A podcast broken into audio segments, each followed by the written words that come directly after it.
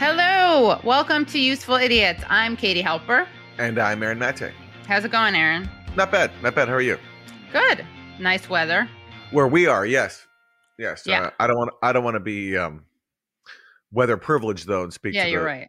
You know, speak for the places that don't have good weather, like in uh, I don't know. How's the weather in Siberia right now? I don't know. I don't know. Probably chilly. Right. for all of our uh, Siberia fans, I I apologize if you felt excluded. Yeah, let us know. Let Yeah. us know how the weather is there. But sorry, maybe I it's should good there. said, I don't know. Maybe it's good. Maybe it's wonderful. I Yeah. should have said uh, in the New York City area. It's Mm. nice weather. Yeah. Yeah. Uh, we have a great show for you today, uh, as always, and uh, we're going to be talking to Ray McGovern. Yes, Ray is a career CIA analyst who went on to co-found the group Veteran Intelligence Professionals for Sanity. And boy, oh boy, does he provide a lot of sanity in this interview. We talk about uh, RFK Jr. coming out and saying that the CIA had a role in the murder of JFK. And Ray's insights on the murder of JFK are particularly significant because he was in the CIA at the time when JFK was killed. And he has some interesting stories to share about what he witnessed back then. Uh, we talk about the latest in the proxy war in Ukraine, and we get into some Russiagate stuff. It's a lot of material in this interview. It's really informative, and Ray's a wonderful person, and uh, it's a great interview. Yeah. So you're going to make sure, you got to make sure that you join our Substack, usefulidiots.substack.com, because uh, we have an extended interview with Ray where he sheds a lot of light onto what's happening right now uh, in Ukraine. And also, you're going to want to do that because we give you our amazing Thursday Throwdown, your midweek dose of media madness, where we react to clips that uh, you definitely don't want to watch alone. Let's get to our four basic food groups. What do we have for Democrats Suck? So for Democrats Suck, uh, I have a clip of Kamala Harris speaking at an event, and I gotta say, when someone sent it to me, I thought that it was taken out of context. And there was even an article in Reuters that suggested that it was taken out of context because you're going to hear what she says. Let's play what she says, and then I'll explain why I thought it was taken out of context, even though actually wasn't. What else do we know about this population, 18 through 24? They are stupid. That is why we put them in dormitories and they have a resident assistant. They make really bad decisions. So this is a speech that Kamala Harris gave, and and to be fair, it is from a couple years ago. Uh, it's from almost ten years ago. It's from a speech that she gave at the Renewing Communities Symposium uh, on May eighth, two thousand fourteen, back when she was Attorney General of California. Uh, but there's nothing in that speech that actually mitigates what she's saying. Like I thought for sure she was being sarcastic or she was citing quoting someone else who said that, but that's just not true. She's actually arguing that they're uh, stupid. So it's a very winning message. This is not going to help the Biden campaign's efforts to win over the youth vote, where they're already struggling to have this clip uh, resurface. But I got to say, it does remind me. Louis C.K. is a very funny bit about how, you know, 19 year olds or 18 year olds, guys, I think especially, are really stupid.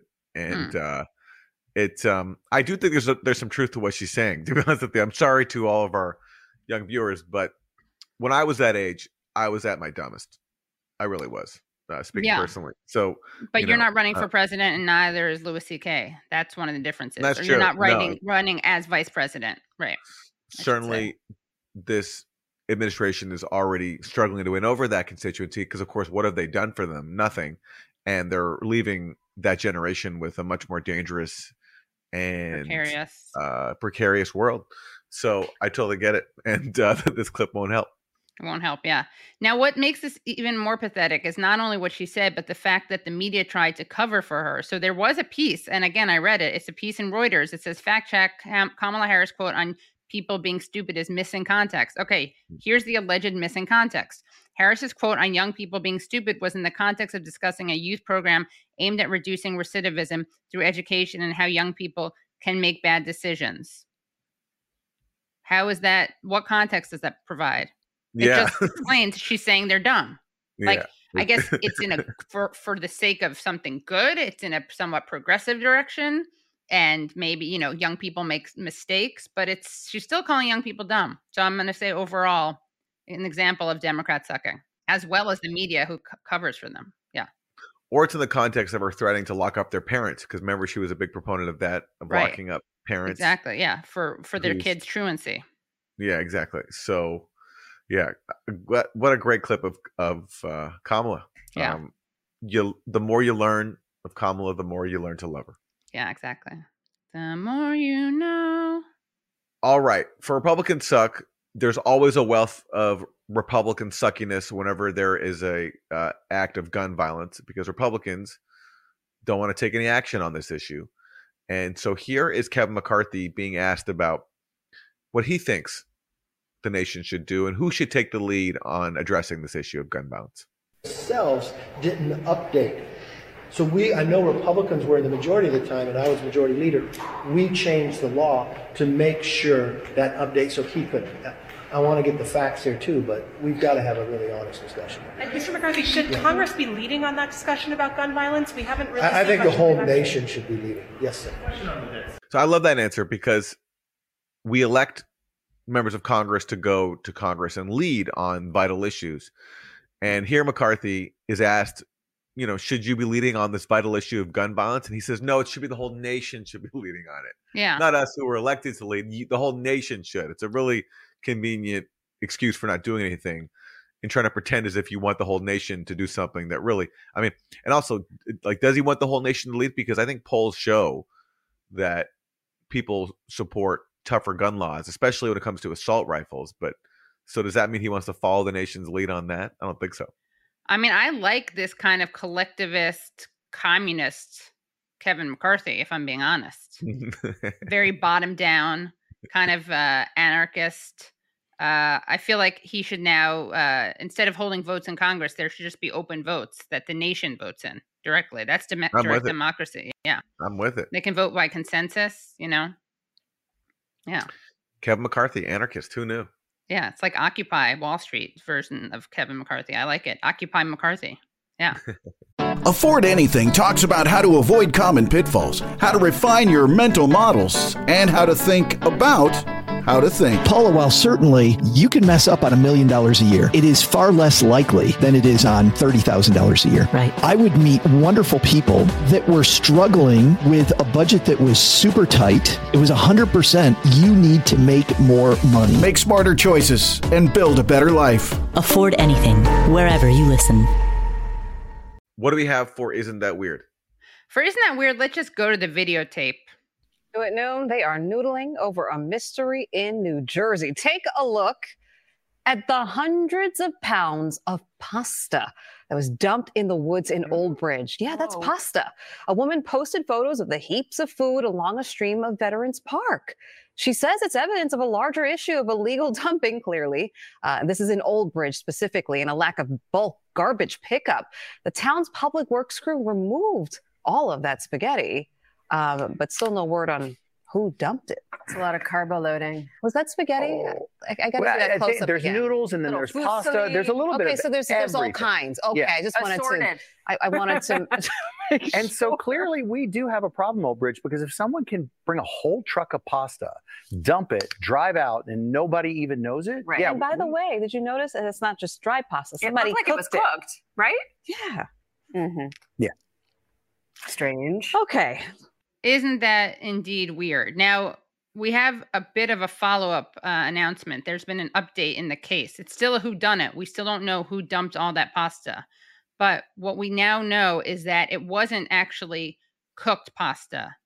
Uh, it was just, it looked cooked because of the rain. I would love to know why someone felt compelled to dump hundreds of pounds of pasta. What a waste. What a waste indeed. It really is a waste. They could have given it to a, a food kitchen. yeah, I mean, unless there was a problem with it, unless it was uh, rotten or something, who knows? Uh, right. It could have been ramen pasta, in which case it's good that they didn't donate it. But um, why dump it like that? Why dump it? Well, what else are you supposed? Although to be fair, what would you do if you had hundreds of pounds of pasta? I mean, can't you put? I mean, if you're going to take the trouble to go drive to a river and dump it, can't you just put it in a bunch of garbage bags and Yeah, I guess you could. throw it yeah. away? yeah, maybe it was like Is an it- art exhibit, some kind of mm. interactive installation art. Artists, artists, no concern for society. It's not good for the artist's reputation here. No, it's this really was our project. Yeah, they took a not real hit. case. They took a real Yeah. hit. Yeah. I guess they decided to throw spaghetti at a wall and see what sticks. Hello. Hello. Except they threw it at the ground. Yeah. It. I mean, the embarrassing thing is that I'm such a pasta. I, I love pasta so much that instead of grossing me out, that just made me hungry for pasta. okay, for isn't that terrible? Let's go to Minnesota, where check out how this state senator dressed, or should I say, undressed, for a Zoom meeting. State senator makes shirtless vote during Zoom meeting. So in this video, a Republican state senator in Minnesota named Calvin Bahr, he is shirtless as he votes yes. Representative Anderson. Yes. Senator Bahr. Yes. Senator Dibble. Representative Anderson. Yes. Senator Bahr. Yes. Wow. It's not Senator Bahr, it's Senator Bear, Bear Naked. Yeah, exactly. Bare chested at the at, at least. Yeah. Yeah. Well, good for him for letting his freak flag fly. I mean, I think it goes back to what we were talking about with Kevin McCarthy, this kind of bottom up uh, governing. It's the new Republican thing is just, you know, letting it all loose and being yourself. Yeah, governing from below. I like it. I Me like too. it. Governing unzipped. Yeah. Yeah. We have a great interview for you today with Ray McGovern. He is a career CIA analyst, worked there for 27 years, spanning from the presidency of John F. Kennedy to George H.W. Bush, uh, where he was a senior briefer, actually gave the presidential daily brief uh, to George H.W. Bush. And he drew on his uh, intelligence experience to co found a group called Veteran Intelligence Professionals for Sanity, uh, which was founded to challenge the false claims that were being made to justify the invasion of Iraq. And Ray McGovern has been at the forefront of challenging lies, challenging state power based on the manipulation of intelligence. He's done that for so many years now and has provided such a service to this country for his bravery uh, and courage. And so we're going to speak to him about many issues, including the assassination of JFK, the proxy war in Ukraine, and the latest with Russiagate, because uh, Russiagate never ends. So here is our interview with Ray McGovern.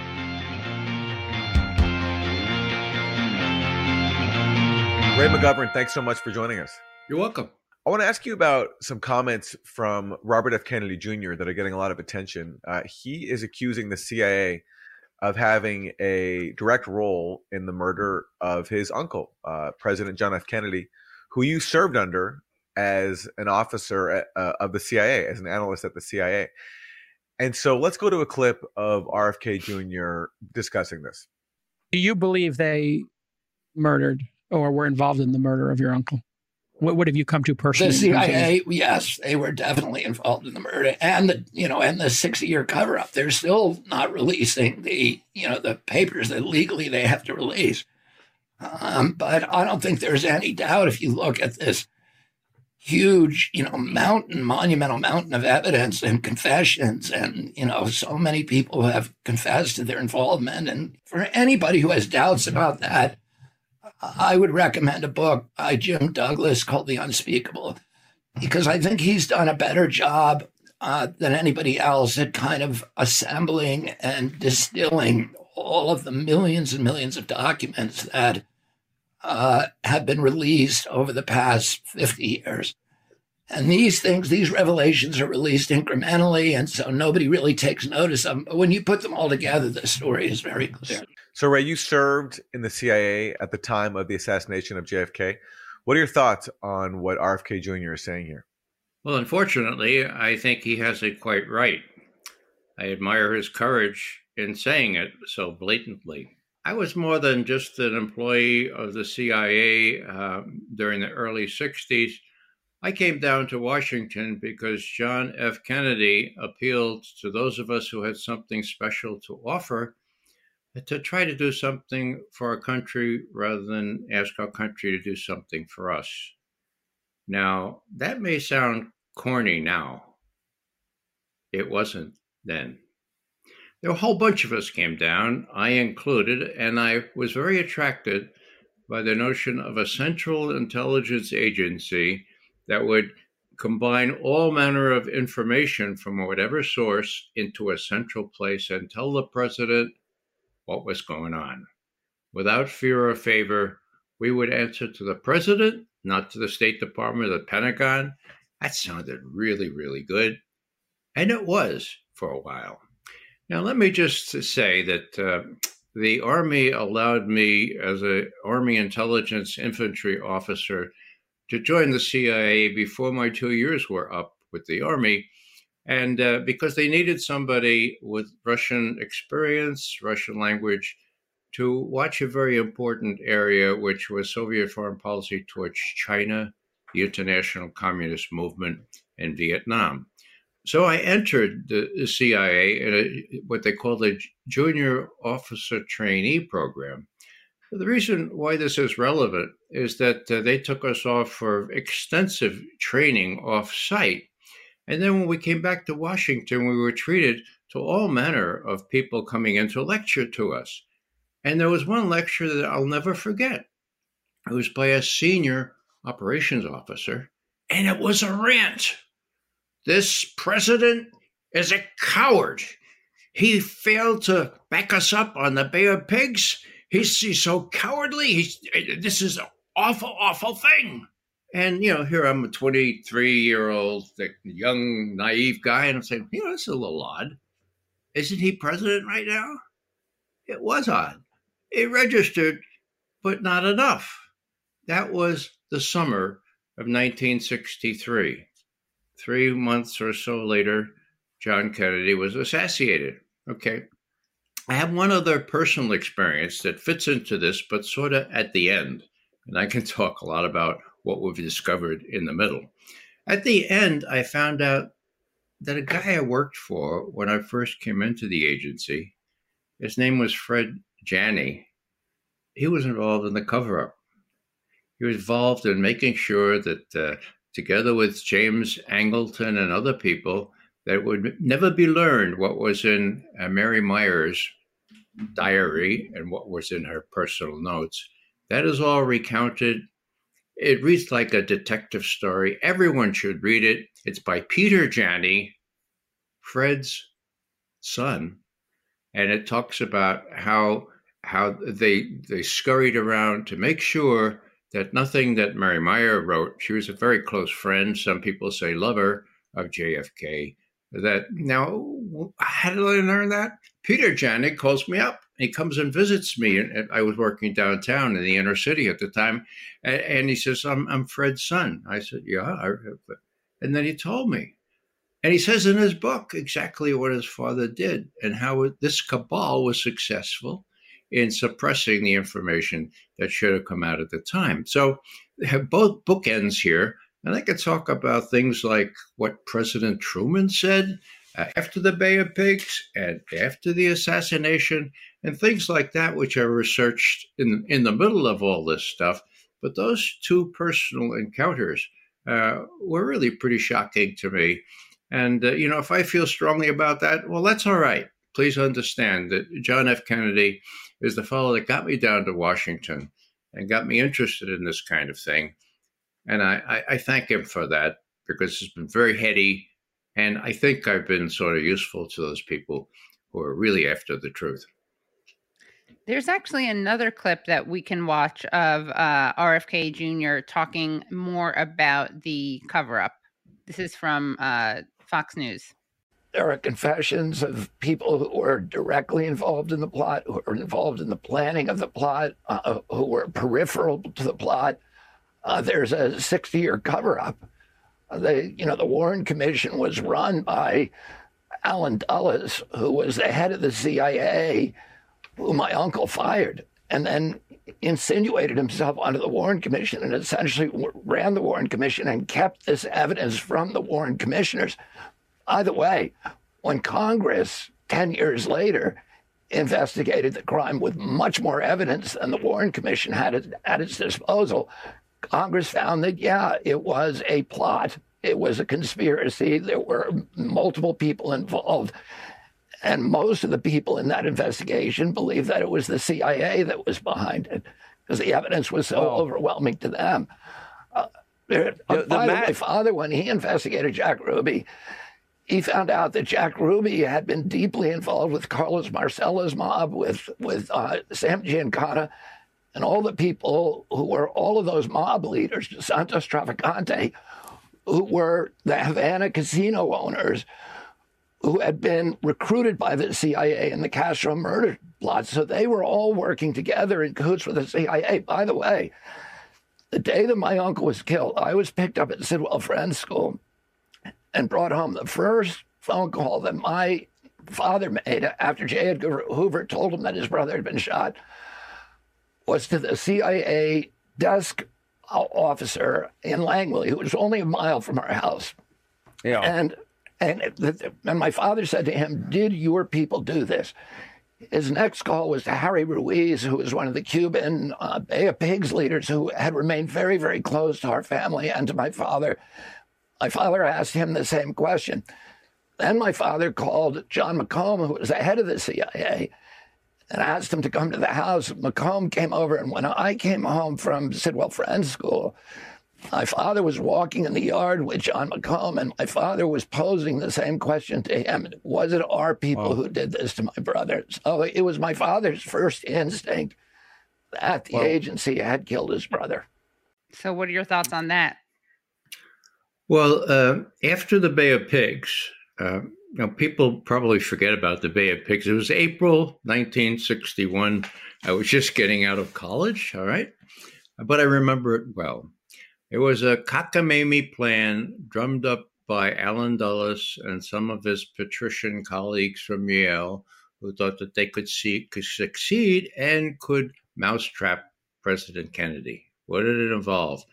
Preparing a ragtag group of uh, invaders uh, in Central America to uh, to invade Cuba. Okay, now when JFK came into into the presidency, he looked at this plan. It was approved by Eisenhower.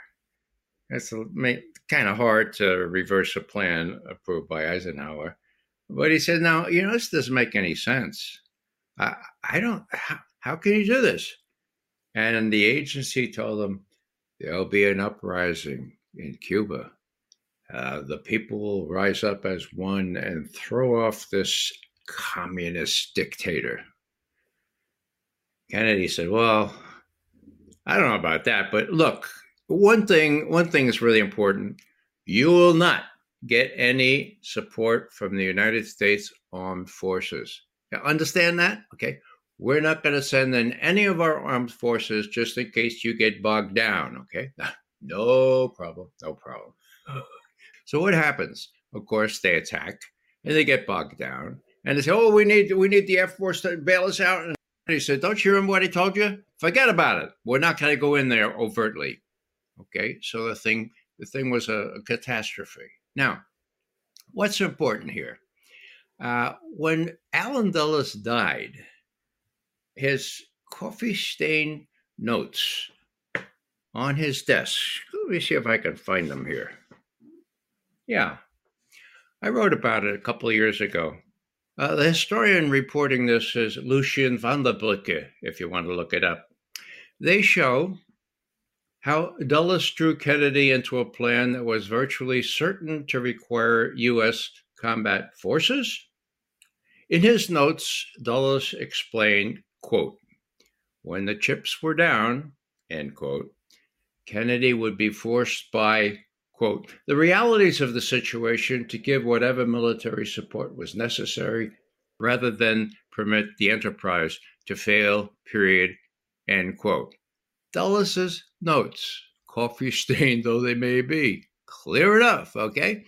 That's why Kennedy threatened to splinter the CIA into a thousand pieces and throw it to the four winds.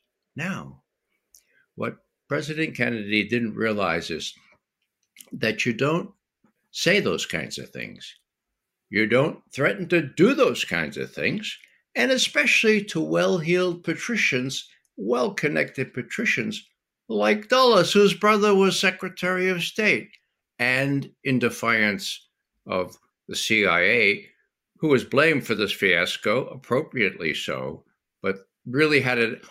I told you about this uh, this rant that I was exposed to in August of 1963. It all had to do with Cuba. It all had to do with JFK's cowardice was the word cowardice and not rising to the occasion because after all castro was really bad okay and this was at a time when george ball a very good diplomat and deputy secretary of state at the time called the joint chiefs of staff a sewer of deceit you need evidence of that they devised a plan signed off by the head of the joint chiefs of staff to kill uh, a bunch of Americans on a commercial aircraft, blame it on Castro, and there would be the casus belli to remove him. That's the kind of thing that was going on. So JFK was facing into all this stuff. Uh, Allen Dulles, after the assassination, and most people know this, but it's worth repeating, Allen Dulles insinuated himself onto the Warren Commission. Now, a lot of people, including me, said, "Now wait a second, wait a second. Allen Dulles is one of the suspects here. I mean, he had ample reason to have it in for. So how come he's getting on a? And you know what we were told? Guess what we were told? You are conspiracy theorists. You are conspiracy theorists. You are conspiracy theorists. That's where that term get, really got legs. Okay, so uh, what happened? Allen Dulles not only was a member of the Warren Commission, he ran it. He picked the witnesses and all, all this other stuff. And he came up with this cockamamie explanation, which does not stand up to bold truth, as James Douglass, James Douglass has shown. The other thing, of course, and this is equally important, is that not only was John Kennedy, not only had he already executed two executive orders to pull our troops out of Vietnam and let Vietnam go to the communists and under the domino theory, Indonesia and the whole Southeast Asia? Okay, that was the reaction. Not only had he already ordered that, but he was talking in his famous, gosh, it's almost exactly 60 years, June 1963, an incredible speech saying, look, why can't we just get along with the Russians? We almost uh, obliterated the planet Earth with the Cuban Missile Crisis. Let's see if we can do a decent thing in a human way. And he even got a limited test ban treaty right away to surprise everyone. So he was on a very dangerous path for people who, who were so blinded by this anti communism, who thought the Russians had two heads, as many people now believe to be the case and he, he was killed. Uh, very, very simply, he was assassinated. And it was a warning to all other presidents who might want to cross this, might want to go over this red line and threaten, among other things, to splinter the CIA into a thousand pieces. My my take now, after reflecting on this for a good good piece of time, after 27 years working in the CIA and now critiquing it for an equal number of years, it should be disbanded. It should be splintered. It serves no useful purpose. I used to make a distinction between the substantive analysis, which we were able to do without fear or favor until Ronald Reagan came in and appointed Bill Casey and Bobby Gates to run the analysis. Then that became corrupted. Okay, so the, the analysts now support the policymakers uh, and the uh, the operators. Now, if uh, if one of the operators says, "Hey, we can get fifty million dollars if we blow up the Nord Stream pipeline," what do you think? And uh, he broaches this to that. I won't use adjectives to Jacob Sullivan, who's the national security advisor. Is oh my God, can you do that? Well, we're looking into it. They look into it. They talk to the Navy, they talk to Norwegians. We can do it. Now, what do the analysts say? The analysts have no take, have no chop on this. No analysts, well, to the degree analysts were consulted, according to Sy Hersh, who has the definitive story on this, they said, this is cock- this is crazy. Are you you aware what's going to happen if, if if you blow up this pipe stream completely? They got the money, they got the thing, and what happened? Um, the head of CIA, Bill Burns, who knows a lot about the world, but has been captured like so many other DC, uh, directors of, of the CIA, said, Look, the president said, do it, um, do it. And uh, that's what the operations are kind of running everything now. So, long story short, the whole thing should be disbanded.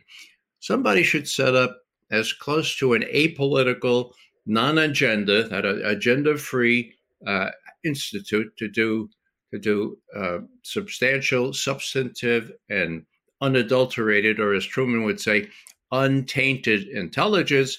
And then if you want you want to do operations like blowing up pipelines, you put that in the Pentagon or put it somewhere else, or, or you do something like uh, the Agency for Overthrowing Governments and other other things. Lastly, I just have to tell you how this all really started. Uh, in 1947, right after the war, when Truman was favoring this approach to getting all these intelligence agencies together under one hat and, and giving them the straight scoop on things, the operators came home from the war. The OSS, the Office of Strategic Services. Now, there is no way to demean their performance. They were courageous, they were bold, they took risks, they jumped in behind enemy lines, they overthrew governments. Huh. They came back and they said, Well, thanks a lot for all the applause. And again, it was well de- well deserved applause. Uh, do you want us to hang around, or should we go back to our corporations, our law law firms, or or academe? And George Kennan, who used to be my my hero specialist on on Russia, he said, "Oh no, no, no! You stay around, stay around. The Russians are overthrowing governments. The Russians are assassinating people. The Russians are doing all kinds of dirty tricks. We need you to stay around. So the question was, where do you put these guys? I mean, we're going to set up an agency for overthrowing governments, or these days we'd say an agency for regime change. No, even that was impossible. And so somebody, and I think it was George Kennan and others, got into it. Oh, wait a second. Uh, Truman is setting up this analysis group, and they have one arm that will have to be secret because it collects intelligence from spies and it's put into the into the hopper here. So it's got to be secret. So let's put all these secret operatives in the same agency, and it'll be one happy family. Not, never was, and right right now it's the worst it can be. So again, we ought to disband it. It's not doing anybody any good. And the head of the CIA, to my great disdain, is a propagandist. I mean, last thing I'll say on this Bill Burns was approached by Sergei Lavrov, who was the foreign minister in 2008 when Bill Burns was the U.S. ambassador to Moscow. And as many of you know, Bill Burns was summoned by Lavrov and he said, Mr. Burns, do you know what niet means? Burns said, Yeah, I, I, well, niet means niet. If you admit Ukraine into NATO, we will have to decide whether the ensuing civil war, which is bound to happen, will require us to intervene. So, niet means niet. Do you understand that, Mr. Mr. Burns? Now, at the time, uh, Burns had enough courage to report that. His the headline of this Moscow cable, and it's authentic. Yeah. If I've seen one cable from Moscow embassy, I've seen thousands. Uh, Moscow's red line on Ukraine membership, niet, means niet. We have that courtesy of WikiLeaks. Okay. So that was the explicit threat. Okay. Now, what does Bill Burns say now? As head of this objective, agenda free analysis agency as well as operation, he says, Oh, it was unprovoked, completely unprovoked. What what uh, uh, Putin did in, in, in, going into Ukraine, unprovoked. So that's a propagandist. He knows it was damn well provoked. He knows that he's being used, and he's being used in a way that the head of the CIA should not allow him or herself to be used. Going back to JFK for one second, and I'm not an expert on this, and my views on this are are pretty much informed, but just by two sources: uh, Sy Hersh's "The Dark Side of Camelot" and Chomsky's "Rethinking Camelot." On your claim that JFK was ordering the a withdrawal from Vietnam, I guess my question to you is that is that not up for debate because you know from what I from what I from what I understand reading those two books that's not the picture that emerges at least from those sources. So my question to you is is that at least debatable whether or not JFK was withdrawing from Vietnam because I believe Chomsky and Hersh would argue otherwise based on their reading of history. Yeah, I'm not sure they had access to the research that James Douglass has done here in his book JFK and the Unspeakable, uh, the book that uh, Bobby Kennedy just advertised. Um, but James Douglass, whom I trust more than anyone, whose book is only about 12, 13 years old, if memory serves, he cites two specific executive orders one to draw down U.S. troops from Vietnam by about a thousand at the end of 1960. 1963, I believe it was, and then most of the rest of them by the end of 1965. Now, he talks specifically about executive orders, and he's got copious footnotes here. So, in in terms of what I'm relying on, uh, that's it. And uh, I think that this was written after Chomsky and even Sy had spoken on this. I know it was, and so I, I, I think that if they knew about this to the degree that James Douglass did, uh, they would agree. Who knows? We ought to ask them. The secrecy around this incident. Uh, there was the incident where Trump was said he was going to declassify the remaining files about what the CIA knew about the JFK murder, murder but then he didn't. Um, what are your thoughts on that? Well, I think that's uh, Exhibit A what happened was Congress gave the agency and the FBI 30, uh, three zero years to sanitize their stuff, to, to release the cables and the other stuff having to do with, with the assassination in FBI CIA files. Now, that all came home uh, uh, about four years ago when Trump was told, whoops, by act of Congress, you have to release the rest of those uh, papers. So perhaps naively, I suppose naively, he got up in the morning and said, Today's the day that I have to release the rest of those the rest of those materials that have been secret on the JFK assassination. So I'm going to do that. That was in the morning. In the afternoon, about five hours later, he gets up before the same microphone and, and this is almost exactly what he says. He says, I've been talking to the CIA and to the FBI, and they say we can't release those documents just yet. And so uh, I'm going to defer it for another six months. Now, did Trump have have an out there? Yeah, there's a little little squeamish little thing in the uh, in the act that says, well, the president at his discretion can postpone this or something like that. So McGovern makes a little note in his diary, and uh, in six months he, he waits for somebody to ask. Nobody asks. Nobody asks. Yeah, nobody asks. And Biden, of course, has also refused to release these things. So, you know, call me, call me a conspiracy theorist, if you will, but there's got to be a reason why they're not releasing these things. What, sixty years later? My God. I suspect, or I suspect there's some sort of conspiracy to protect the CIA. Here's something that just came up. Last week, I was talking to Judge Napolitano. You may know this. Um, when I mentioned some of this, he said, you know, uh, two, two or three weeks before President Trump left office, he called me. Trump called Napolitano and he asked for my advice on some of the pardons that he had, and that's that's open. That's he, he people don't. Uh, but then he asked me, then, then, then he said, Is there anything else? And I said, Yes, Mr. President. Are you going to deliver on your promise to the American people to release the rest of the Kennedy assassination documents? And uh, Judge Napolitano says to me on air, Trump responded, I'll have to talk to you when 15 other people are not listening in, the White House switchboard. But if you've seen, if you could see what I've seen, you could see why I didn't release them.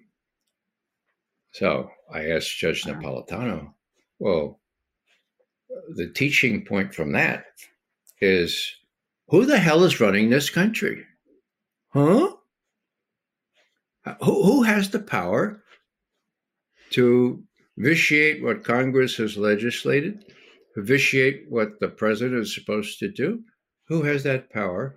And, you know, people frown at the notion of the deep state. Well, let's say it's the national security state, which indeed uh, affected the last election by hiding the truth about Hunter Biden. Now, just shows the Democrats are just as corrupt as the Republicans, except they have a, a, a leg up when it comes to the media. I mean, imagine, imagine that the New York Post came up with that story a month before the election, right?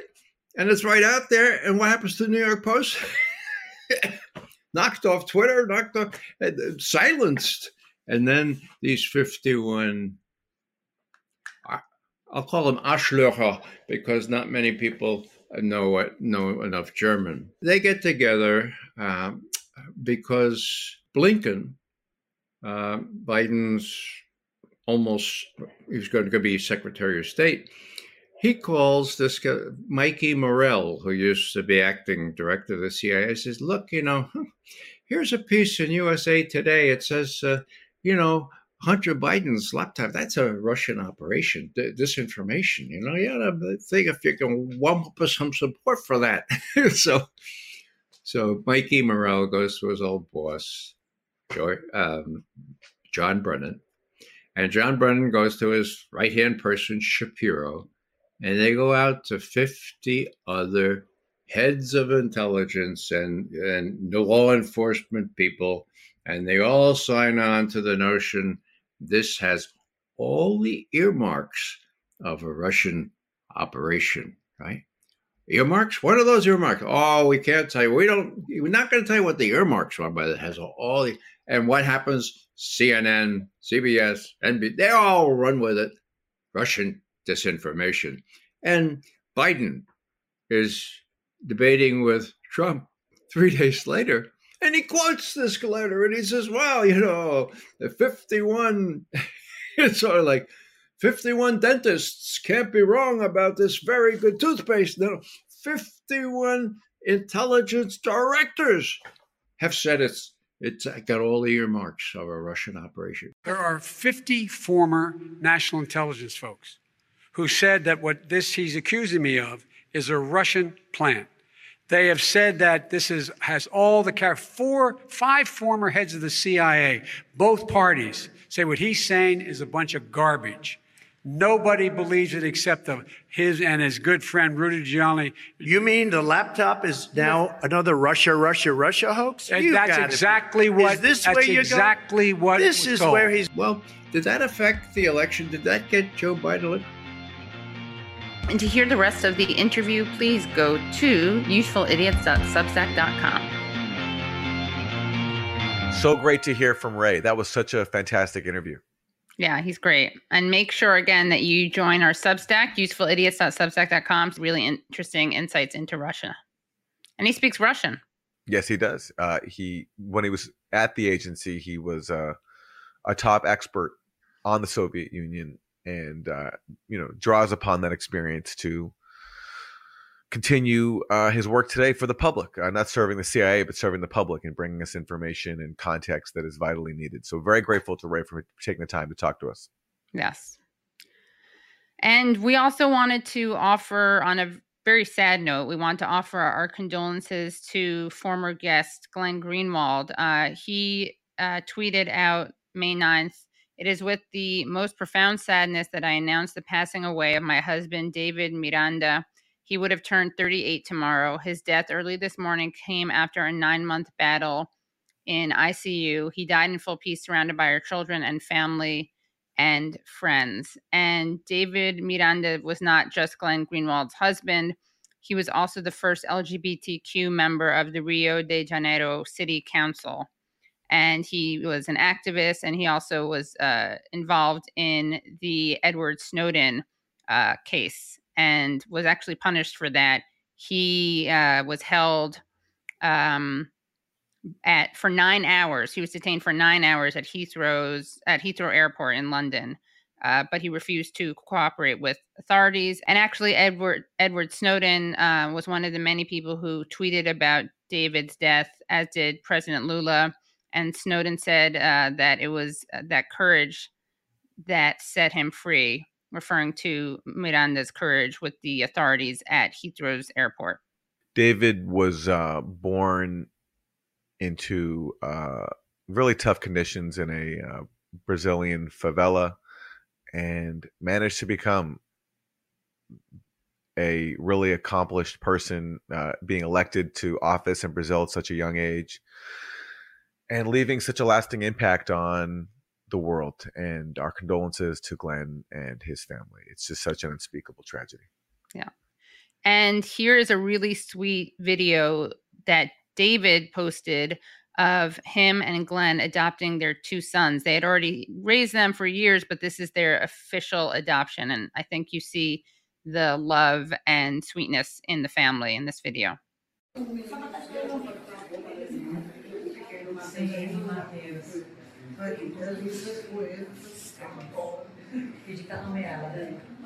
Agora você já. Ah, no caso, eu faço uma cerimônia. É pedido de dinheiro na escola. Minha criação dela. Ele vai. Nossa, vai dar além. Vai mandar tudo desmatricular essas coisas. Olha o que você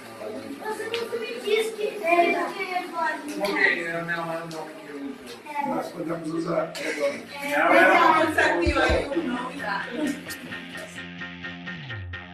Hello, thank you so much for listening to and watching Useful Idiots. For full episodes and extended interviews, please subscribe at usefulidiots.substack.com. You can subscribe on YouTube at youtube.com slash usefulidiots for clips, live streams, and full episodes. Also, subscribe to us wherever you find your podcast. Follow us on Twitter at usefulidiotpod and use the hashtag usefulidiotspod. Join us Mondays at 10 a.m. for the Useful Idiots Monday Morning Show, where we discuss the Sunday morning news shows so you don't have to watch them.